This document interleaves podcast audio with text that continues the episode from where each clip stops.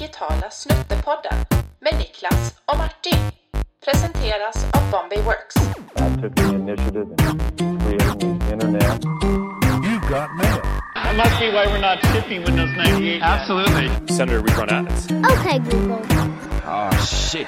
Here we go again. Great, beautiful, awesome, beautiful. Välkomna till Digitala Snuttepodden. Det är jag som är Martin. Jag som är Niklas. Och det är jag som är Åse. Åse Eriksson, Head of Nordics och Sverigechef på Storytel. Välkommen. Tack så mycket, kul att vara här. Ja, verkligen häftigt att du är här. Jättespännande. Du var ju med i ett seminarium som vi hade för ett tag sedan. Ja, säger man seminarium eller webbinarie eller vad nu är. Precis. Det var Ja. digitalt i alla fall, eller hur? Som allt är idag. Ja. Men nu är det här i podden i alla fall, det är jättespännande. Ja, Och du har ju en gedigen bakgrund inom marknad och försäljning, framförallt från tv, jobbat på SVT, men även 12 år på Nova Media. Och de som inte vet står de bakom Postkodlotteriet, eller hur? precis. Och sedan 2019 nu så jobbar du för Storytel. Ja, De flesta lär ju känna till Storytel eh, och kommer kanske ihåg att uppmärksammade, köp av Norstedts för ungefär fem år sedan. Och vi kommer att återkomma till det. Men för de som kanske bott under en sten de senaste tio åren, eh, kan du berätta vad är Storytel och vad gör du där? Nej, men Storytel är ju en eh, prenumerationstjänst för framförallt ljudböcker och e-böcker. Och eh, det grundades ju 2005 utav Jonas, våran vd. Och det gick ju lite trögt. Det fanns inga iPhones, det fanns inga sätt att lyssna egentligen. Så han var väldigt före sin tid, verkligen. kan man säga. Och sen så kände han väl själv att det var trögt och då ställde han ju upp i Draknästet. ja, jag har faktiskt sett det där. Ja, och lyckades ju få backning av en investerare. Inte på allt han önskade, men en start. Och sen därifrån så tog det ju fart. Han fick inte bara pengar, utan han fick också mer kunskap och hjälp. Så att jag tror att det var det bästa som kunde hända. Och sen så 2016 så gick det väl ungefär med svarta siffror igen och då påbörjades expansionsresan som vi håller på med nu. Och då är frågan, är Storytel det största så här, typ, bolaget som kommit ut ur Draknästet någonsin? Det måste det nästan vara. Jag- Svenska Draknästet i alla fall. Ja, Ja, det måste något det av dem vara. måste. Måste det vara. Ja. Ja. Eller jag kan inte tänka mig något annat. Nej, En jag heller. succéhistoria. Ja. Ja, ja, det är häftigt. verkligen. Eh, dagens tema då, det är, är digitala bolag bäst på digital transformation? Eller finns det en släng av skomakarens barn i det hela? Vi kommer att prata om detta idag. Men innan dess, våra sedvanliga snabba frågor till dig, Åse. Eh, och då kommer vi osökt in på en fråga här. Stavar du ditt namn, Åse Eriksson, alltså ditt efternamn, med ett S eller två S? Eh, Det beror lite på. Beror det på? Vad står det i passet då? Förlåt, det var så jobbigt på början. Första frågan här, men, ja, nej, men i passet står det med K2S. K2S. Mm. Men jag stavar själv med C1S. Det är en lång, för lång historia för den här podden. det är lite, jag är ingen fraud, men det är lite stökigt. Okej, Ja. jaha. Ja, nej, men vi trodde inte det var så stökigt Nej. kring det där. men det är klart, det kan ju vara. Uh, nej, för att eh, jag har ju alltid gått och lurat på, det här, här har vi pratat ihop oss lite Martin. För jag sa, den här frågan vill jag ställa, för jag har alltid lurat på, varför heter det Storytel med ett L? Jag tycker det känns så konstigt. Ja, det är Min- en jättebra fråga. Och- Min och varför- gissning där. Ja, är den rätt eller Ja, inte? Ja. Min gissning är att det är story och sen TL för telefon. Att, Ja, ja, precis. okej. Men jag har ju alltid, det är inte jag, jag har inte kopplat det, för att jag har tänkt tell, alltså när man ska berätta en historia så är det med två L eller?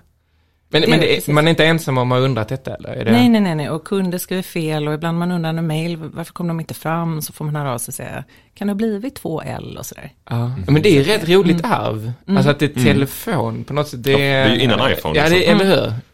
Men jag tror också att man kanske tänkte på den tiden, så här, vi, vi ska ju lansera i Sverige.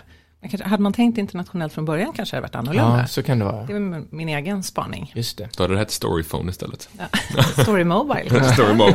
Storymob. Ja, all right. Uh, Uberkultur eller Uberkommersialism? Oj. Så det vad vi syftar på då? Ja, absolut. Jag tror att man kan ha båda. Mm. Man, eller måste man välja? Nej, man Nej. måste absolut inte välja. Och det är det som jag tycker är fint. För Ja. nu är det ju båda, eller hur? Eh, Men för när du bytte från UA och SVT så till eh, Postkodlotteriet så tror jag att du kommenterade det med att det var verkligen att det gick från Uberkultur till Uberkommersialism. Och nu så är det en mix, eller hur? För nu, det handlar ju liksom om ändå för att växa varumärket och växa affären samtidigt som det är kultur, eller? Självklart, och jag tror, jag har ju väldigt mycket liksom hittat väldigt mycket i kulturen genom åren och vill ju att det ska komma ut till fler människor. Men ibland kan jag tänka att kulturen i stort känns, kanske kan kännas lite instängd. Ja. Det är stora institutioner, man kanske inte vet så här, hur beter jag mig om jag går in på Dramaten. Eller, det är inte alla som känner tillträde till den formen av kultur. Och jag tror att om man skulle kunna kommersialisera eller bjuda in lite mer så har fler människor chans att upptäcka kulturen. Så jag, jag, är, ja, jag är lite där mittemellan. Jag tycker inte att de står emot varandra, utan de kan gå ganska fint hand i hand. Mm. Ja, nej, och det är ju det som är lite taggat där väl att eh, jag tror att när ni köpte Norstedt då så var det mycket ramaskri. Men det var också rätt många författare som tyckte att det var härligt för att Storytel tar ju ändå litteraturen till nya grupper. Så att det liksom, och det är ju en kombination då. Ja men det är det ju verkligen och det roliga är att det är faktiskt många som tror att det är Norstedt som köpte Storytel. Jo, nej, det hör jag ganska ofta. Men, eh, men jag tror att man ska ha respekt för att det är en 200-årig liksom, institution och eh, inte liksom klampa på för snabbt utan man får ta det lite, lite pö om pö. Eh, och försöka hitta liksom små projekt som man kan driva tillsammans så får man lite wins och sådär. Så jag tror att man, man ska inte klampa på för snabbt liksom. Man måste respektera att det finns en verksamhet, en väldigt fin verksamhet. Men samtidigt också titta på, vi sitter på alla de väldigt kundnära kanalerna. Och det har ju inte de möjlighet. De säljer fortfarande mycket print eller bara i i e-commerce-sidan. Och där har ju vi chansen att lyfta titlar liksom i, i nappmeddelanden, e-mail, i våra kureringar in i appen och sådär. Så att kan man hitta de där ytorna istället så här, åh, kan vi hjälpa till att pusha varandra? Och även andra förlag såklart som vi jobbar med, för vi jobbar med otroligt många förlag. Så att det är lite, mm, jag vet inte. Ja, Man men då får man kombination av både och helt enkelt. Så då behöver man inte välja. Nej. Nej, okej. Eh, En annan fråga då, dans eller mingel? Oj, dans. Du gillar dans eller hur? Ja, Jag läste det någonstans. Ja. Ja. Jag, gillar, jag, jag är en jättedålig minglare faktiskt. Jag, jag tycker att det är jättesvårt att veta liksom, så här, hur sätter man igång ett samtal och så. Nästan som man får kliva in i jobbrollen och köra på. Tycker det är mycket härligare om det är man har med sig någon och sådär. Men dans, det kan jag köra på själv. Det är Ja, urhärligt. Ja, det är härligt, ja. eller hur? Det är frihet. Ditt sämsta köp de senaste året då? Oj, jag vet, det känns som jag inte köpt något senaste året alls. Men eh, det kanske var en sån där, tittade så himla trött ut när jag satt hemma jämt. En sån där lampa som skulle vara liksom bakom datorn. Den liksom blinkade till lite. Och jag var, jag tror liksom ändå inte tillräckligt engagerad för att gå och köpa en till. Ja, Jaha, så du fick aldrig igång den? Nej, nej, nej, den blinkade liksom. Och så, så gjorde säkert jag något fel. Och just så, det. så blev det ingenting. Jag tänkte så här, åh, nej, men här vid fönstret är det lite bättre ljus. Så det fick Ja. funka. Ja, men det, det rimmar med vi, Här nere på golvet ligger eh, en sån som var väldigt dyr, som vi aldrig fick funka. Jag tror vi Nej. la typ eh, 7000 spänn eller någonting. Vi fick aldrig igång den. Jag hade en ja. lite mindre variant. Men Ja. jag kände också, jag vet inte, man Ja. blir lite så självmedveten när man sätter hemma. Ja, det, det är också Ja. sämsta köp det där. Ja. Mm. Ja, Ska vi halka in på dagens em- tema då? ja. Eh, digital transformation är ju en term som kan betyda mycket eller ingenting. Vad betyder den för dig då? Ja, precis. Alltså jag ska säga att det var väldigt länge sedan som jag använde begreppet digital transformation. Liksom, eh, och även transformation. Jag tycker att det blir mer som ett, eh, vad ska man säga, ett arbetssätt och ett förhållningssätt. Och speciellt då nu när vi jobbar med något som har en digital grund. Så har vi liksom egentligen bara behållit transformationsbiten. Och eh, man måste ju förändra sig hela tiden och utvecklas och framförallt skapa hypoteser och våga titta på saker från nya sätt. Så det är nog transformation som en ständigt pågående förändringsresa. Men digital transformation använder jag själv inte alls. Faktiskt. Nej, och jag, faktum är att vi använder det ibland. Jag måste säga att jag fattar egentligen inte riktigt vad det är alltid. Eh, Så jag var tvungen att läsa på lite och då, då så här, ja men dels förkortningen, vet ni vad förkortningen är? Nej. I alla fall hittade jag en förkortning på nätet som DX. Tänkte jag, det har jag aldrig hört. Jag tänkte, vad är? Nej, Ja, inte det var digital transformation då. Ja. Nej, och då, och då pratar de om att, så här, men, att digitalisera affärsmodellen. Eh, Att, och och det är klart, om man då är, har en digital affärsmodell redan från början, så blir det lite konstigt att prata digital transformation. Men då, då kanske det är så att, ehm, alltså vissa bolag har gjort en digital transformation. Netflix är väl ett sånt. Mm. Ja, De absolut. började ju analogt. Fysiskt, ja. Eh, och eh, Disney, alltså ja, kanske ändå. För jag menar, de sålde ju på ett sätt via, Ja. inte Disney Plus till exempel. Till och med en rätt tidig digital transformation, då började du rita det upp på papper. Som Ja men kanske över, ja. liksom lite sådär. Medan andra bolag, man kan inte prata om en digital transformation på Spotify. Eller kan man det? Det var ju de digital transformation av hela branschen någonstans. Inte inom Av hela- bolaget som av hela sådant. branschen. Och det, nu i och för sig när jag tänker på det, så jag, jag kan nog använda det ordet när man pratar om liksom litteraturbranschen eller bokbranschen i stort. Att det är en bransch som ligger ganska långt efter.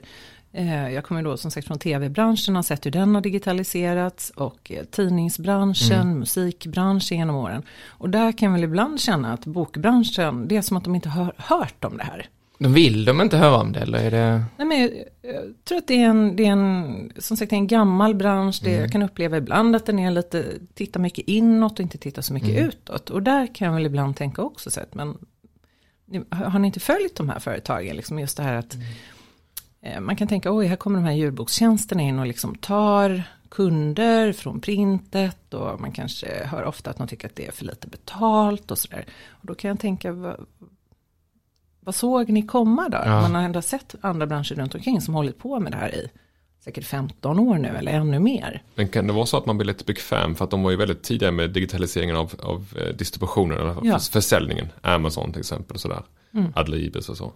Att man liksom tänkte att ja, men det, vi säljer digitalt, vi nailat så vi det. behöver Mm. inte Där göra resten. Ja, Ja. det är lugnt. Ja men också tror jag att det gör ju lite ont då att behöva Ja. titta på sin affärsmodell och printet gick ju ner. Nu har ju faktiskt printet och lyssningen gått otroligt bra Mm. det här senaste ett och ett halvt året. Så att det är inte, man pratar ofta om en bransch i kris, det är inte en bransch i kris. När jag tittar på det, det är en bransch som faktiskt frodas och mår jättebra, både printet och ljudet. Och då kan det ju också vara den effekten att man samdrar. Man får ett högre fokus på böcker, på läsande och lyssnande på totalen. Och vi kan ju se att våra kunder uppger själva att de köper mer printade böcker än vad icke-kunder gör. Så det blir någon slags inkörsport för vissa då kanske? Att, eller Ja. i alla fall så blir man nyfiken med och sen så... Ibland, och gillar du en bok, intresse. då kanske ja. vill ha den i bokhyllan sen, Ja. eller så vill du ge bort den till någon annan, till syrran eller farfar eller vem det nu kan vara. Så att det, det är en, jag ser en bransch som mår bra, men som var oförberedd på digitaliseringen i stort. Och det kan jag undra över ibland. Men är inte det kopplat till, för alltså när man pratar digital transformation, så transformation handlar om att förändra någonting och det är inte kul att förändra saker. Jättejobbigt. Ja, eller hur? Det, det är ju Ja, faktiskt så här, nej, måste jag ändra, jag ska borsta tänderna nu när Ja. tandläkaren säger så här, nu måste du gå över till eltandborste Niklas. Bara, jag har alltid kört så här. Mm. Eh, Och det är ju så, om man har ett bolag så vill de ju sällan ändra på sig. Och kanske framför allt ifall man tjänar pengar på det man gör. Mm. För då tänker man, men inte ska vi väl eh, ru- rubba systemet, för det ramlar ju in pengar här hela tiden. Och så får man också titta lite på, man kanske känner, ibland kan det vara med att man känner sig osäker på vad innebär det för oss, och man behöver ta hjälp utifrån. Man kanske inte riktigt har den kompetensen i huset alla gånger, tänker jag, eller i, sin, eh, i sitt närmaste nätverk och våga gå ut. Och då blir det, det handlar ju mycket om också att ständigt vara närvarande, då måste man börja blicka mer utåt. Men visst är det jobbigt och det gör ont, men det är ganska kul på vägen också. Jo, nej men absolut, det, det är ju kul men det är ju, eh, det kanske inte alla som tycker det är roligt. Det är kanske Nej. många som faktiskt vill ha det lite mer stabilt eh, och inte hela havet stormar och sådär. Eh, Och på det temat tänker jag, ni är ju ett digitalt bolag men grundades för 15 år sedan. Nu är ni börsnoterade också. När slutar man vara en snabbfotad utmanare och när blir man själv så att säga ett storbolag? Hur bibehåller man den här kulturen av ständig utveckling och förändring? Hur, och hur undviker man att attrahera folk som vill ha lite stabilitet när man har blivit ett stort bolag? Ni har ju ändå köpt Norstedts tänker jag är stora och sådär. Ja men alltså det så tänker jag att man vill, vi vill gärna ha människor som vill ha lite stabilitet. Det måste vara någon som fokuserar på processerna och hur det funkar internt. Och om jag tittar på Storytel just nu eh, så skulle jag säga att vi är nog en blandning av både och. I vissa delar behöver vi bli ett storbolag för annars så klarar man inte riktigt expansion till x antal länder varje år. Eh, och i andra delar så måste man fortsätta vara den här uppstickaren hypotesdrivet. Och på många marknader så är vi ju uppstickaren. Man har aldrig hört talas om ljudböcker eller Eh, Jag tänker på Brasilien där man inte läser så mycket böcker per person per år. Hur ska man komma in på den marknaden? Så det gäller ju att anpassa sig hela tiden. det låter ju som en perfekt marknad att komma in på tycker jag. Om man inte läser så många böcker så kan man lyssna på många böcker eller? Ja, fast Eller? då finns det inte heller riktigt en, en vana Nej. att, att bygga på. Det kan vara lättare att gå in i ett land där det finns en vana av att läsa böcker så säger man, hej vet du vad, du kan också lyssna nu. Så att nu när du transporterar dig så kan du också lyssna på böcker. Och där har ju vi en fördel jämfört med andra streamingtjänster, till exempel Netflix och HBO och sådär. Att vi, vi kan liksom plugga in i de där tillfällena när det inte är lika lätt att titta på rörlig bild. Så att även vi går in i väldigt olika typer av marknader. Alltså man är mogen eller omogen på olika sätt. Så att där är vi fortfarande en uppstickare medan kanske här i Norden så är vi lite mer storbolag och det är fler konkurrenter och man får, kan inte alltid vara lika snabb utan får komma in lite la- lagstiftning och man får tänka på konkurrens och konkurrensrätt och andra saker. Alltså båda hjärnhalvorna måste jobba lite där helt enkelt så inom jag skulle säga att vi är lite både och faktiskt. Både Det- lite storbolag. det Det finns låter, ju låter utmanande. det, det finns ju sådana här klassiskt säljexempel eh, som är två, du skickar två försäljare till ehm, eh, Sahara och sen så eh, att sälja skor och sen så kommer eh, de, eh, jag tror det är så, i alla fall så kommer den ena tillbaka och säger inte en chans att vi kan sälja en skor, ingen har skor. Och så kommer den andra tillbaka och säger, marknaden är oändlig för ingen har skor så vi kommer sälja så mycket skor. Så förhoppningsvis så kan ni sälja hur mycket som helst i Brasilien då. Eh, för att liksom, ja, man bygger upp någonting där som inte finns. Mm. Och tar hela marknaden hundraprocentigt förhoppningsvis. Det får vi hålla tummarna för. Vad, vad, ehm, alltså det här med att om man är skomakarens barn, vi pratade ju om det i början här Martin, om att så här, eh, man Vi- kanske inte är så bra på... Ja, I byråbranschen så är det ju lätt så att en digital byrå har ju oftast den sämsta hemsidan som finns. För man ägnar inte tid åt det man lägger tiden på kunden och så vidare. Man är ganska hemmablind på det man själv lär ut. Och kan det vara så liksom i digitaliseringen också att man är ett digitalt bolag så kanske man antar att allting görs digitalt. Man är inte så noga med sina egna processer. Nej, men så kan det väl se ut, framförallt i alla sådana här, vad ska man säga, löpande, kanske mer administrativa rutiner och sådär. Det kanske man inte satsar på det första man gör. Ehm, samtidigt som vi har kommit extremt liksom, långt inom personalisering och automatiserade listor och sådär. Så jag håller verkligen med om det. Jag tror att det är liksom spetskompetens i vissa områden och så kanske man ligger lite efter på andra. Men jag tänker också att varje bolag som startar i, idag, för varje år som går så får man en techskuld hela tiden. Ja. Och, och det där kan ju också bli lite rullande och då måste man liksom putta fram det hela tiden också. Ehm, där kan ju två, två, tre år kan göra jättemycket. Så att jag skulle säga även där, ja men det, det är lite både och vad man, vad man satsar på. Men det gäller ju också, vissa saker kan ju faktiskt få vänta ibland. jag. Du, du, du nämnde i början att ni har ju köpt ganska många företag. In, både andra förlag men även andra eh, ljudbokstjänster i Israel och så vidare. Det här är ju väldigt olika typer av bolag. Som du sa, ett 200 år gammal institution som Norstedts är inte alls som en, ett techbolag från, från eh, Tel Aviv. Behandlar ni dem olika också? Väljer ni så att, att vara mer hands-on på något som är mer lika Storytels digitala eh, tjänsteutbud än att det, och så låter ni de här förlagen kanske vara lite hands-off och sköta sig som de alltid gjort? Ja men det skulle jag nog säga. Jag skulle säga att alla liksom uppköp som gäller streaming, de kommer in mycket närmare. För att där kan man ju också snabbt hjälpa till att få upp vissa delar på banan. Framförallt liksom eh, att de ska komma in i våran app och migrera kunder och sådär. Medan förlagen är ju verkligen sina egna bolag. De har egen vd, egen liksom ledning. Eh, Och där de har helt andra kontaktytor och helt andra processer. Och det är där jag menar att man måste li- lite respektera var man kommer ifrån. Ofta de här streamingbolagen, de vill, tycker att det är jättekul att komma in till Storytel. För då kan de ta del av en kapacitet som de själva inte har. Medans förlagen, det är väldigt mycket mer relationsbaserat i hela förlagsbranschen skulle jag säga. Mm. Eh, Så man jobbar på ett lite annat sätt. Det är mycket liksom förhandlingar och rättigheter och. Vi kanske kan fördjupa oss lite i det här, för ni köpte ju Norstedts. Det här sände lite chockvågor i företagssverige att Storytel, den uppstickaren, kommer och köpa ett anrikt gammalt svenskt bolag. Nu var ju inte köpeskillingen så Nej, jag tyckte det var väldigt billigt. Ja, tyckte jag också eller, faktiskt. eller var det, det var väl billigt? Det Eller? var väldigt Det kanske inte du kan uttala det om. Jag kan inte uttala mig om, och jag, var, för- jag var, in- hade inte börjat Nej. på Storytel då, så, så jag följde bara tidningarna precis som ni. Men okej, 150 miljoner 2016, det, det måste ju Det en efterhand vara lite så här, ja men herregud, vad tänkte Det var Coop som sålde tror jag, KF. Ja. Bara varumärke är värt det, tänker jag. Jag, jag tänker det i alla fall. Ja, ja. Kul i alla fall för Storytel, men precis, men då, då chockvågor. Ja, och ni sitter ju också i deras eh, lokaler som är väldigt, väldigt fina anrika Ja. lokaler på Riddarholmen. Um, det tänkte jag, liksom, hur, tänker man, när man kommer in där, det måste ju vara en helt annan typ av anställd som sitter på Norstedts som sen ni kommer in och så är det Storytel som har köpt er. Blir det något agg eller något sånt typ, blir, de, blir man rädd som anställd på Norstedts? Så, Oj, nu kommer den digitala vågen, vad händer med mitt, min tjänst och det jag gör?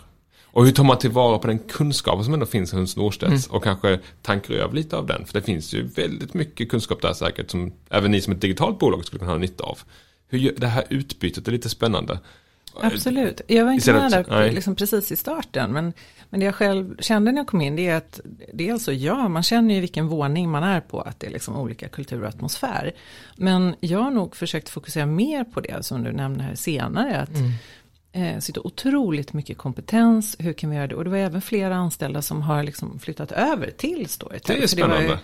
köp av Massolitet, ett annat företag och Telegram om jag minns rätt. Och så så att det, var, det har gjorts flera uppköp. Eh, Och bara det att man sitter tillsammans nu, när det här köpet gjordes, som jag minns rätt, så satt Storytel på Valhallavägen in i stan. Att man ändå insåg att vi måste flytta in i samma hus, vi börjar, behöver bygga kontaktvägar. Jag har väldigt respekt för de som jobbar inne på Norstedts. De sitter på, de kan barnlitteratur, de kan faktalitteratur.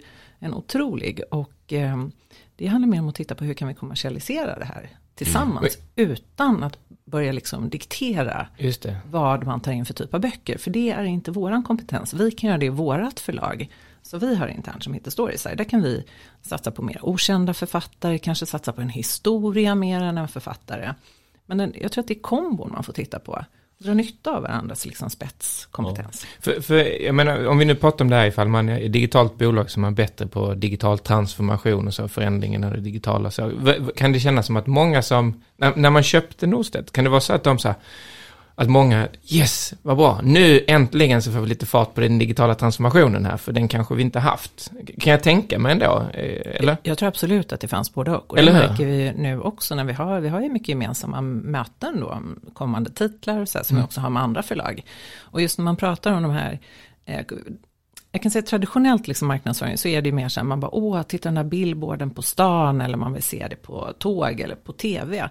Medan vi har ju vanan av att jobba just i de här kanalerna där du kommer in i mobilen hela tiden. Mm. Du är redan inne i din app, hur presenterar vi det här? Och där känner jag att man också behöver göra ett visst kunskaps överföring, liksom att lyfta det också, för sen ska de gå till sina författare och säga, nej men det blir inga liksom, billboards på stan, men du kommer få x antal Du får mer effekt, skick men du får mindre napp. boost för ditt ego. Ja. För det handlar om... Och i och med att appen också är personaliserad så kanske författaren och förläggaren inte ser just sin titel, för man ligger i olika segment. Liksom. Och då behöver vi också visa, ja men vi har fört ut er till de här grupperna, men beroende på vad du lyssnar på så får du en helt egen framsida i din app såklart. Och där kan ju folk undra, så har ni glömt bort min bok? Nej, nej, nej, nej, den har gått ut fast till den här gruppen. Eh, Så där känner jag att där är väl mer så här kunskapsöverföring och så lär man sig tillsammans hela tiden. Och också kunna visa på effekten då, vad gav det att göra de här insatserna? Så att eh, man inte bara pratar om det. Den där framsidan måste jag säga är ett litet problem ändå. För att jag, jag har ju två döttrar, Mm. 9 och 11. Och eh, jag hittar inte mina titlar i vår Storytel eh, faktiskt. så att jag måste ju scrolla långt, långt, långt ner då. Och sen där nere ligger typ så här eh, till exempel eh, eh, Physics in Star Wars som jag vill läsa Mm. eller något annat. Medan de bara strösslar på och de har ju så mycket. Mm. De är inte selektiva. Så den där, jag vet inte, men, men är det, finns det, det kanske det gör, finns det så att jag kan ha min och eh, Matilda kan ha sin eller är det? Det finns lite olika vägar, men det är väl också någonting som vi ständigt behöver titta på hur man gör. Men Ja. man kan ju då filtrera på kids mode och eh, då får man bara också, kan man säkra upp så att man inte ser några obehagliga omslag. Och då får Just man det. titlar som är inriktade på upp till 12 år ungefär. Just Så det. man slipper se alla eh, deckar. Kan man filtrera på nerd mode så man får bara sånt som jag vill ha? Ja, jag tycker det låter som en smart app. De har förstått vem som bestämmer hemma. ja, nej men vi använder ju väldigt mycket får jag säga och barnen framförallt. Och nu, nu så spelas det ju hett de här em, när de ska sova, em, världens sömnigaste historia. Ja, Och det är ju jättehäftigt, så jag Mm. sitter ju och lyssnar också. Mm. Om hur vikingarna sov eller hur typ djur sover eller eh, varför det inte var nice att leva på 1800-talet och sådana Mm. grejer. Så, ja, det är Spännande. tips faktiskt, eh, när barnen blivit äldre. Ja Lite äldre. Mm. ju, vi hoppas ju att det ska kunna vara liksom ett komplement till andra skärmar. Mm. Att man ska kunna få en liten, antingen en familjestund i Mm. bilen och lyssna på någonting. Eller själv liksom för avkoppling. Eh, vi har faktiskt precis gett oss in i ett stort forskningsprojekt tillsammans med GIH. För Mm. att titta på, då är det åtta, åttondeklassare. I åttan så har de sett att ofta då man slutar med aktiviteter, speciellt tjejer ännu Mm. mer. Eh, och vad, vad kan man ersätta det med? Det finns också väldigt stor psykisk ohälsa bland eh, tonåringar idag. Och där tittar vi på och har gått in och ska se, följa dem under ett år och se om ljudboken kan vara ett komplement. Liksom just som en egen stund eller ta en promenad eller när du tränar och sådär. Mhm. Så att vi vill ju, ibland så handlar det om, för vuxna har vi upptäckt faktiskt, det var lite forskning som jag blev förvånad över också. Vi har ju tänkt mycket att det handlar om vad, vad kan du göra med händerna? Medan du lyssnar liksom, du kan diska, tvätta allting, transportera dig. Men, och det här var faktiskt pre-covid, så var det väldigt många som sa att deras största behållning var att det blev som en vän i lurarna. Och att det finns väldigt, väldigt mycket ensamma människor där ute som har tid. Eh, och då blir uppläsaren, det blir nästan som din Ja, vän. det är viktigt vem som liksom. läser och hur Ja. rösten är och så då också. Och då följer du nästan din uppläsare eller inläsare. Så att, Jaha, okej. eh, gillar du ju till exempel Katarina Evelöv eller Gunilla Leining, då kanske du faktiskt också lyssnar på en faktabok. Eller en, du kanske gillar deckare men lyssnar på Det är väldigt Så intressant. viktig blir Ja. rösten.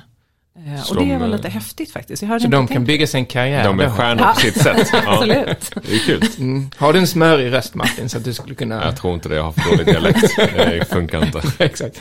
Samma, folk fattar inte vad jag säger heller, inte ungarna ens. Uh, alltså, eh, nu, har ni, nu är ni digitala och sen så förändrar ni eh, liksom branschen och sen så förändrar ni på nya marknader och så. Och, men sen någonstans så kommer ju liksom det bli lite så, ja men det är klart att man har ljudböcker. Mm. Och då kommer ni bli trötta kanske. Är, finns det någon så här vision om vad är nästa steg? Eller så långt har man inte tänkt. Nu tänker man bara expansion inom ljudbokssegmentet eller? Jag tror att det finns många planer, men Ja. just de kan jag inte Nej, de kan du inte berätta om. Nej. Nej, men Och- det man kan säga på eh, varför det kan ta lite, att det finns mycket att göra, det är också för att eh, i många länder, det är inte bara att gå in med sin app, för då finns det ju inga, det finns ju ingen produktion av ljudböcker. Så att då måste vi även hjälpa till att utveckla Ja, det blir lite tungt att dra det också. Så att där kanske man producerar liksom tusen ljudböcker lite snabbt, för att vi måste ju få upp en katalog, annars Mm. Ja. har vi faktiskt ingenting att sälja. Nej. Eh, Så att där kan man ju också då hjälpa till faktiskt att digitalisera hela branschen. Att man ser att så här, jaha, det är inte bara printrättigheterna utan det är ljud och det är e-bok. Och e-bok och ljudboksutvecklingen också lite olika ut i olika länder. I Sverige hade vi de här, jag vet inte om det kommer, man kunde köpa så här Henning Mankel eh, Ja, CD-skivor CD-skivor, på macken. mm. Och vi har haft mycket hjälpmedel för människor med olika funktionsförmågor. Eh, Så det fanns ju en bulk inspelade böcker, alltså ljudfiler. Det fanns Och någon produkt att sälja helt enkelt, Ja, och i vissa länder finns inte det. Så då måste man gå in och först bygga upp en bulk och en katalog. Och det vi ser det är ju att ja, närmare, nästan upp mot 90% vill ju konsumera böcker av lokala författare. Ja, Så jo, att det det inte bara ta tänka så här. Mm. internationella bestsellers heller, utan du vill ha på lokalt språk, vilket är mindre förvånande. Men att det just var så stor del som ville ha lokala författare, det var lite förvånande tyckte vi också. Det, det måste ju vara lite tungt att producera de där eh, titlarna då. Men kan, kan inte det, eh, alltså om man pratar digitalisering bara, måste man ha en person som läser upp? Kan man inte låta en... Ja, nej en det går liksom- inte. Jag har lyssnat på en del saker som jag sa, det är fruktansvärt. Nej, det men, finns, ju, ja, men, eh, det finns ju väldigt mycket på YouTube som är den här automatiserade rösten. Och så fort man hör den, jag stäng, jag kan vara hur kul som helst, jag bara stänger av. Jag vill inte ha Är det så? Ja. Men kommer inte den bli bättre då? Jag tänker att om typ fem år så kommer ni inte behöva... Men nu funkar det inte. Eller? Jag tror att det kommer bli mycket bättre, men jag tror att det är just, jag, jag tror att det kommer funka bättre kanske för, för barn, som inte, de är inte lika konservativa som vi Nej, är, eh, eller för faktaböcker. Exakt. Det kommer, ja. kommer nog dröja ett litet tag innan man fullt ut kan få den här liksom variationen i, Mm. eh, vi har ju liksom skådespelare och uppläsare som byter till en annan dialekt eller lägger Mm. på sig mörkare eller ljusare röst och där är vi inte riktigt Nej. än. Men kommer det att hända? Absolut, men jag tror inte helt man kan ta bort. Nej, för jag menar återigen, min sån här eh, Physics in Star Wars, jag lyssnar ändå på den på typ så här 1,7 eller någonting. Så Och då kan det ju kvitta vem som läser Ja. Den. Och då skulle det lika gärna kunna vara datorinläst. Och då skulle man kunna få fler, eller få fler titlar snabbare kanske. Men det känns som att det måste ju komma om typ 10 år i alla fall. Att, Ja, att, eller kanske tidigare. eller tidigare. Mycket vilket- möjligt. Vad ett bolag som, är, som ju är digitalt i grunden är ju eh, Facebook då som eh, är väldigt digitala. Nu, de hade ju sin krasch här för inte så länge sedan, eh, sex timmar var det nere. Kan man tycka var jobbigt för oss i Sverige. Jättejobbigt för, i många andra länder, i typ Nigeria och så vidare, för att de använder så mycket WhatsApp och sådär. Och Man kan debattera om den var planerad eller inte. Jaha, är det så? på- Ja, det var ju en stort släpp av en kvinna som hade hoppat av Facebook som släppte Ja, ja, jo, visselblåsaren Francis. Det var väldigt bra Hagen. timing på den här outagen på deras... Ja, var det det? Den förtog ju all ny, alla nyheter. Jaha. Ja. Nu ska vi hon- inte prata om det. Nej, men, nej, men exakt. Nej, men hon är visselblåsare om att de är inte, men de har inte, hon menar att de vill inte ändra på sig för de tjänar ju så mycket pengar. Så även om Mm. de skulle vilja göra digital transformation så är det bara så här, men pengarna ramlar in. Så vi ska inte ändra någonting här. Men, men ehm, hur som helst, Facebook har ju ändå nu, precis så i dagarna sagt att nu ska vi satsa på metaverse. Så nu ska vi anställa 10 000 eh, ingenjörer i EU som ska bygga en alternativ värld.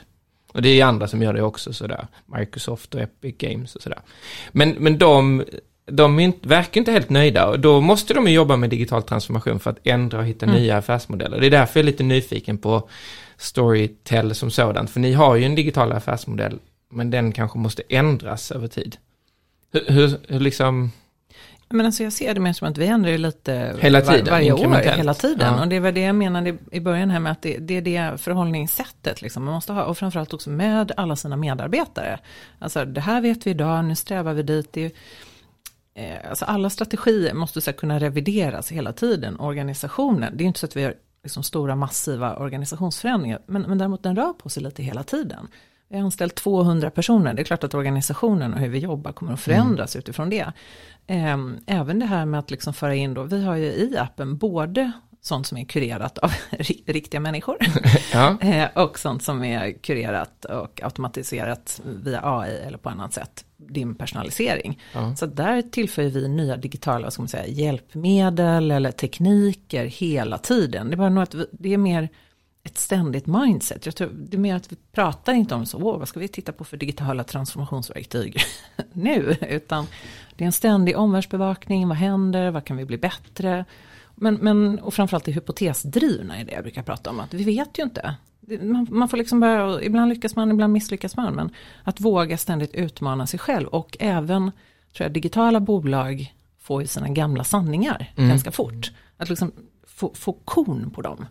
Ja men det är det jag kan- menar. Men digitala sanningen som visselblåsaren hon Francis nu kommer att säga så här, men vänta nu, vi, vi håller ju på med vår gamla sanning här. Det kommer Ja. inte funka i längden. Nu måste vi ändra oss, även om det är smärtsamt, som vi pratade om innan. Kommer den här förändringslusten eller drivet, kommer den uppifrån eller kommer den nerifrån eller någon slags, möts man på mitten någonstans? Oj, jag tror den kom, ja, det är både Både och. och, hela Ja. tiden. Ehm, och sen så beror det lite på vilken typ av marknad du jobbar i. Jag som då har jobbat mycket med den svenska marknaden som är en av de mest mogna såklart inom Storytel eftersom det var grundarmarknaden. Vi kanske får titta på andra utmaningar. Man får ju titta på liksom kundresan och sin kundbas och se vad är det vi behöver göra. Så det kan ju se ganska olika ut. Eh, Men å andra sidan, om vi då är först så kommer ju förhoppningsvis det vi gör och lyckas och misslyckas med gynna de andra länderna när de kommer dit i sin utveckling. Så att, ja, lite, lite olika skulle jag säga där, hur man ser på det. Men, men återigen, det, det är väl mer att man har det här gemensamma förhållningssättet att vi provar, alltså mycket AB-tester, mycket ABCD-tester nästan. Snabba liksom lärdomar för att ta oss framåt. Sen vad man testar kan se väldigt olika ut på olika marknader. Precis, och det man gör då, det är ju, det är ju dels för att skapa en bättre konsumentupplevelse såklart. Men det är ju också för att det finns konkurrenter som Ja. gör att man är ju rädd att rättvis tar de stor marknadsandel i ett land om vi inte är på tårna så att säga. Absolut, och ibland är ju konkurrenterna bättre än oss också. Ja, rimligtvis, rimligtvis för annars så skulle Ja. de inte finnas. Alltså, några grejer gör de bättre och några grejer är ni bättre och så vidare. Ja. Ja, just det. Nej, och då får man ju lära sig av varandra. Någon slags, det, det pratas ju om digital transformation lite som digital darwinism. Att man helt enkelt eh, tävlar såklart Mm. eh, mot andra. Men sen beror det också på, jag menar vi, våra direkta konkurrenter kanske är andra ljudbokstjänster och internationellt så är det Audible, det ser lite olika ut vad man har tillgång till för rättigheter. Vissa förlag som Penguin Random House har ju stängt av sina rättigheter för streamingtjänster. Så där blir det en begränsning. De vill bara sälja styckeförsäljning. Eh, Men jag tycker att man måste se sin konkurrentkarta större än så. Vi konkurrerar om samma tid som Netflix och TV4, SVT. Eh, att kunna ta tid i liksom primetime-ögonblicken också enligt den gamla tv-logiken.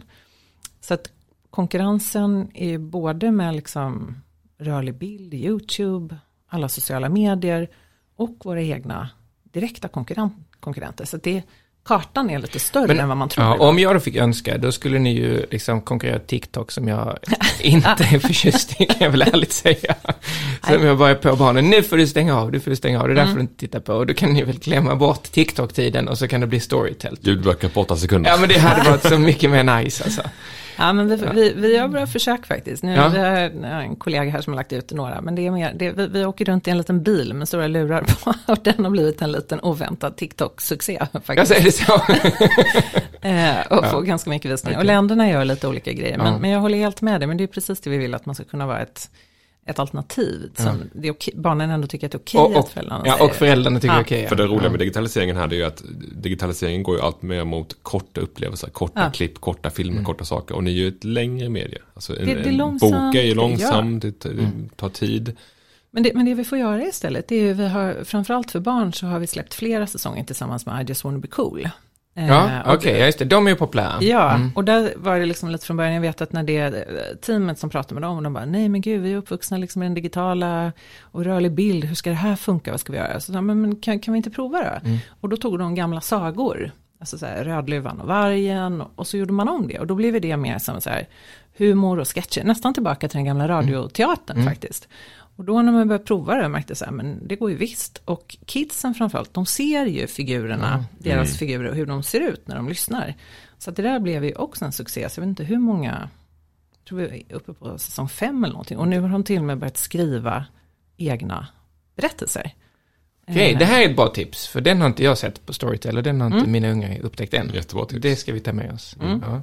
Spännande att se vad det blir för nya grejer som kommer ut och sen så de här sakerna du inte kan berätta om, de får vi Ja. se De vad det blir. Ja. Men jag Ja. tror att vi måste både in i de här kanalerna som TikTok, men det är klart att vi också måste finnas där och prova Eller knuffa ut dem. Ja, eller knuffa ut dem också. Men man kan ju försöka locka in, Ja. det är väl mer så vi gör när Ja. vi också använder Ideas One Quiz. Här är ett fenomen, de är superpopulära. Vad kan vi göra så att det blir också kul i, eh, i bok och Mm. ljudformat? Man kan ju inte liksom bara jobba emot, de får försöka lyfta in också. Nej, nej, ba, men bara en grej och det är ju liksom att om man tänker sig det blev digitalt och sen så plötsligt blev lego så himla stort. Mm. Ja, det är för att då tyckte ju alla vi vuxna att det var väl jättebra att man köpte lego-grejer som en balans mot det digitala. Och det är ju samma med Storytel. Som vuxen tänker man, gud vad bra att det är långsamt, gud vad bra att det tar tid. Istället för att det är snuttifierad TikTok. Så man får ju liksom inte tappa sin, eh, sin själ heller som gör att man har sponsorer bland föräldrarna. Nej, men, och just Legos resa till, jag har tittat ganska mycket på, för jag tycker den är så fascinerande, för de höll ju faktiskt på att gå ner. Mm. Ja, ja, visst. Ganska ordentligt. Ja, och sen absolut. helt plötsligt så här, men vänta, vad händer om vi plockar in liksom Harry Potter, Star Ja, Wars det. och... De, de liksom Ja. tappade in i det som var populärt, Precis. men på sitt sätt. Ja. Så att man får försöka hitta den där, liksom bygga bro, hjälpa till att bygga broarna mellan alla de här olika, både kanalerna liksom och formaten och fenomenen som finns. Ehm, och också så här, vad är egentligen, vi har ju till och med internt börjat prata om så här, ja men det där är en klassisk ljudbok kan vi säga. Då är det liksom så här, ja här har vi en bok, rak inläsning liksom, någon som bara läser in. Och ibland tillför vi ljudeffekter. Och där får man ju fundera lite, barn är perfekt för de är ju så in, inte så konservativa som vuxna är. Så att de vill gärna lyssna på lite extra röster, medan vissa kan känna, nej men här går min gräns, jag vill inte ha två eller tio uppläsare i samma bok.